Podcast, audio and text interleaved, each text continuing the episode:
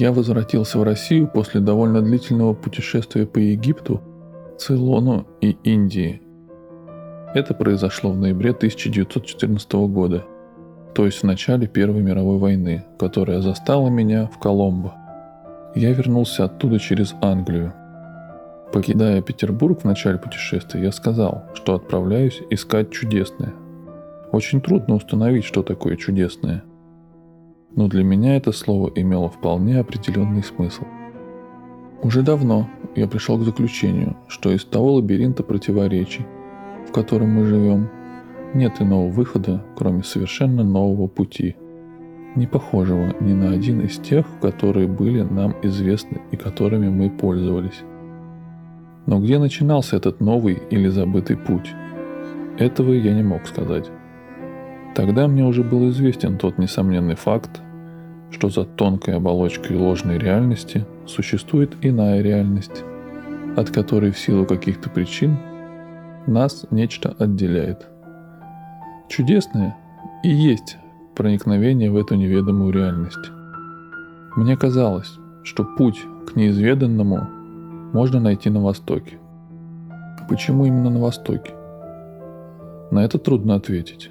Пожалуй, в этой идее было что-то от романтики.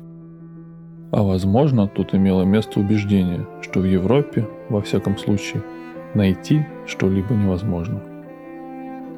На обратном пути в течение тех нескольких недель, что я провел в Лондоне, все мои мысли о результатах исканий пришли в полный беспорядок под воздействием безумной нелепости войны и связанных с нею эмоций, которые наполняли атмосферу, разговоры и газеты, и против моей воли часто захватывали и меня. Но когда я вернулся в Россию и вновь пережил те мысли, с которыми ее покидал, я почувствовал, что мои искания и все, что с ними связано, более важны, чем любые вещи, которые происходят и могут произойти в мире очевидных нелепостей. Я сказал себе, что на войну следует смотреть как на одно из тех катастрофических условий жизни, среди которых приходится жить, трудиться и искать ответа на свои вопросы и сомнения.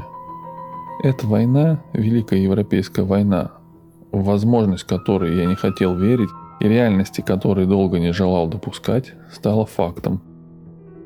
Мы оказались погружены в войну.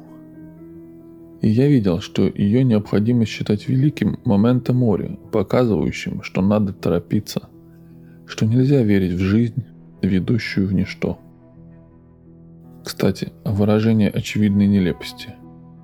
Оно относится к книжке, которая была у меня в детстве. Книжка так и называлась «Очевидные нелепости».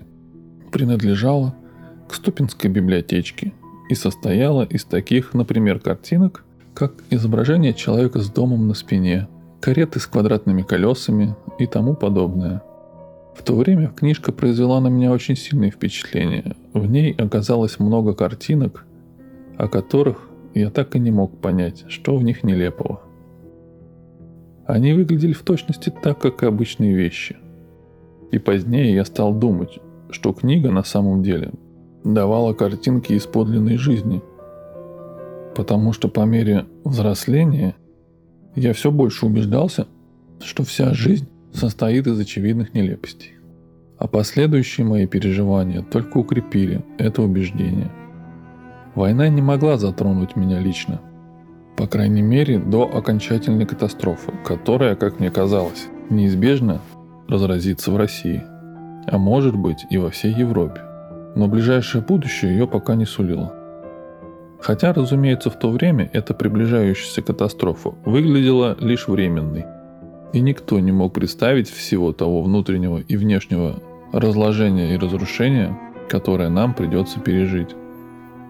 Подводя итоги всем своим впечатлениям о Востоке и в особенности об Индии, мне пришлось признать, что по возвращении моя проблема оказалась еще более трудной и сложной, чем к моменту отъезда. Индия и Восток не только не потеряли для меня своего очарования, как страны чудесного, но наоборот, это очарование приобрело новые оттенки, которые раньше не были заметны.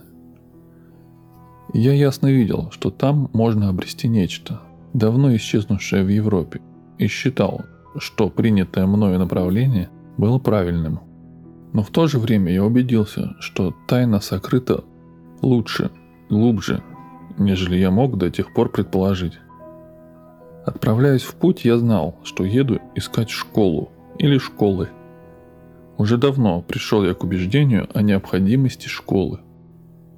Я понял, что личные индивидуальные усилия недостаточны, что необходимо войти в соприкосновение с реальной и живой мыслью, которая должна где-то существовать, но с которой мы утратили связь. Это я понимал, но сама идея школ за время моих путешествий сильно изменилась, и в одном отношении стало проще и конкретнее, а в другом – холоднее и отдаленнее. Я хочу сказать, что для меня школы во многом утратили свой чудесный характер. К моменту отъезда я все еще допускал по отношению к школам многие фантастические возможности.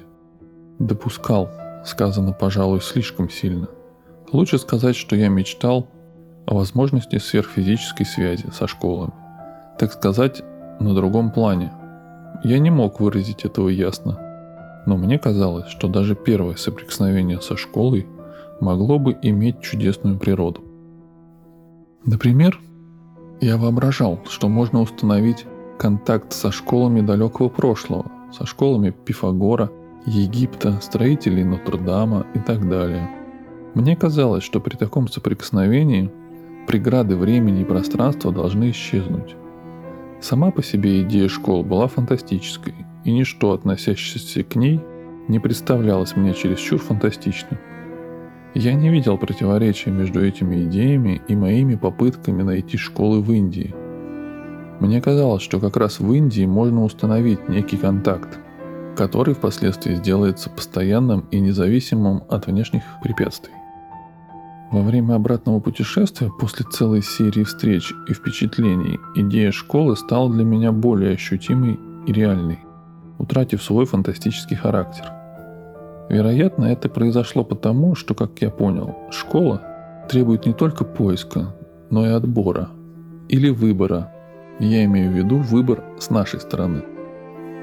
Я не сомневался в том, что школы существуют, но в то же время пришел к убеждению, что школы, о которых я слышал, и с которыми сумел войти в соприкосновение, были не для меня. Эти школы откровенно религиозного или полурелигиозного характера являлись определенно конфессиональными по своему тону. Меня эти школы не привлекали, главным образом из-за того, что если бы я искал религиозный путь, я мог бы найти его и в России. Другие школы были слегка сентиментального, морально-религиозного типа, с налетом аскетизма, как, например, школа учеников или последователей Рама-Кришны. С этими школами были связаны прекрасные люди, но я чувствовал, что они не обладают истинным знанием. Так называемые школы йоги основывались на обретении состояния транса. На мой взгляд, они приближались по своей природе к спиритизму, и я не мог им доверять. Все их достижения были или самообманом, или тем, что православные мистики, я имею в виду русскую монашескую литературу, называют прелестью или искушением. Существовал еще один тип школ, с которыми я не мог установить контакт, но о которых слышал. Эти школы обещали очень многое, однако и очень многого требовали. Они требовали всего сразу. Мне пришлось бы остаться в Индии и отбросить мысли о возвращении в Европу, отказаться от собственных идей и планов. Идти по дороге, о которой я не мог ничего узнать заранее. Эти школы меня весьма интересовали, а люди, которые соприкасались с ними и рассказывали мне о них, явно отличались от людей обычного типа. Но все-таки мне казалось, что должны существовать школы более рационального вида, что человек имеет право хотя бы до определенного пункта знать, куда он идет. Одновременно с этим я пришел к заключению, что какое бы название ни носила школа, оккультная, эзотерическая или школа йоги, она должна находиться на обычном физическом плане, как и всякая иная школа, будь то школа живописи, танцев или медицины. Я понял, что мысль о школах на ином плане есть просто признак слабости, свидетельство того, что место подлинных исканий заняли мечты. И я понял тогда, что такие мечты – одно из главных препятствий на нашем пути к чудесному. По дороге в Индию я строил планы дальнейших путешествий. На сей раз я хотел начать с мусульманского Востока, главным образом с русской Средней Азии и Персии. Но ничему этому не суждено было совершиться.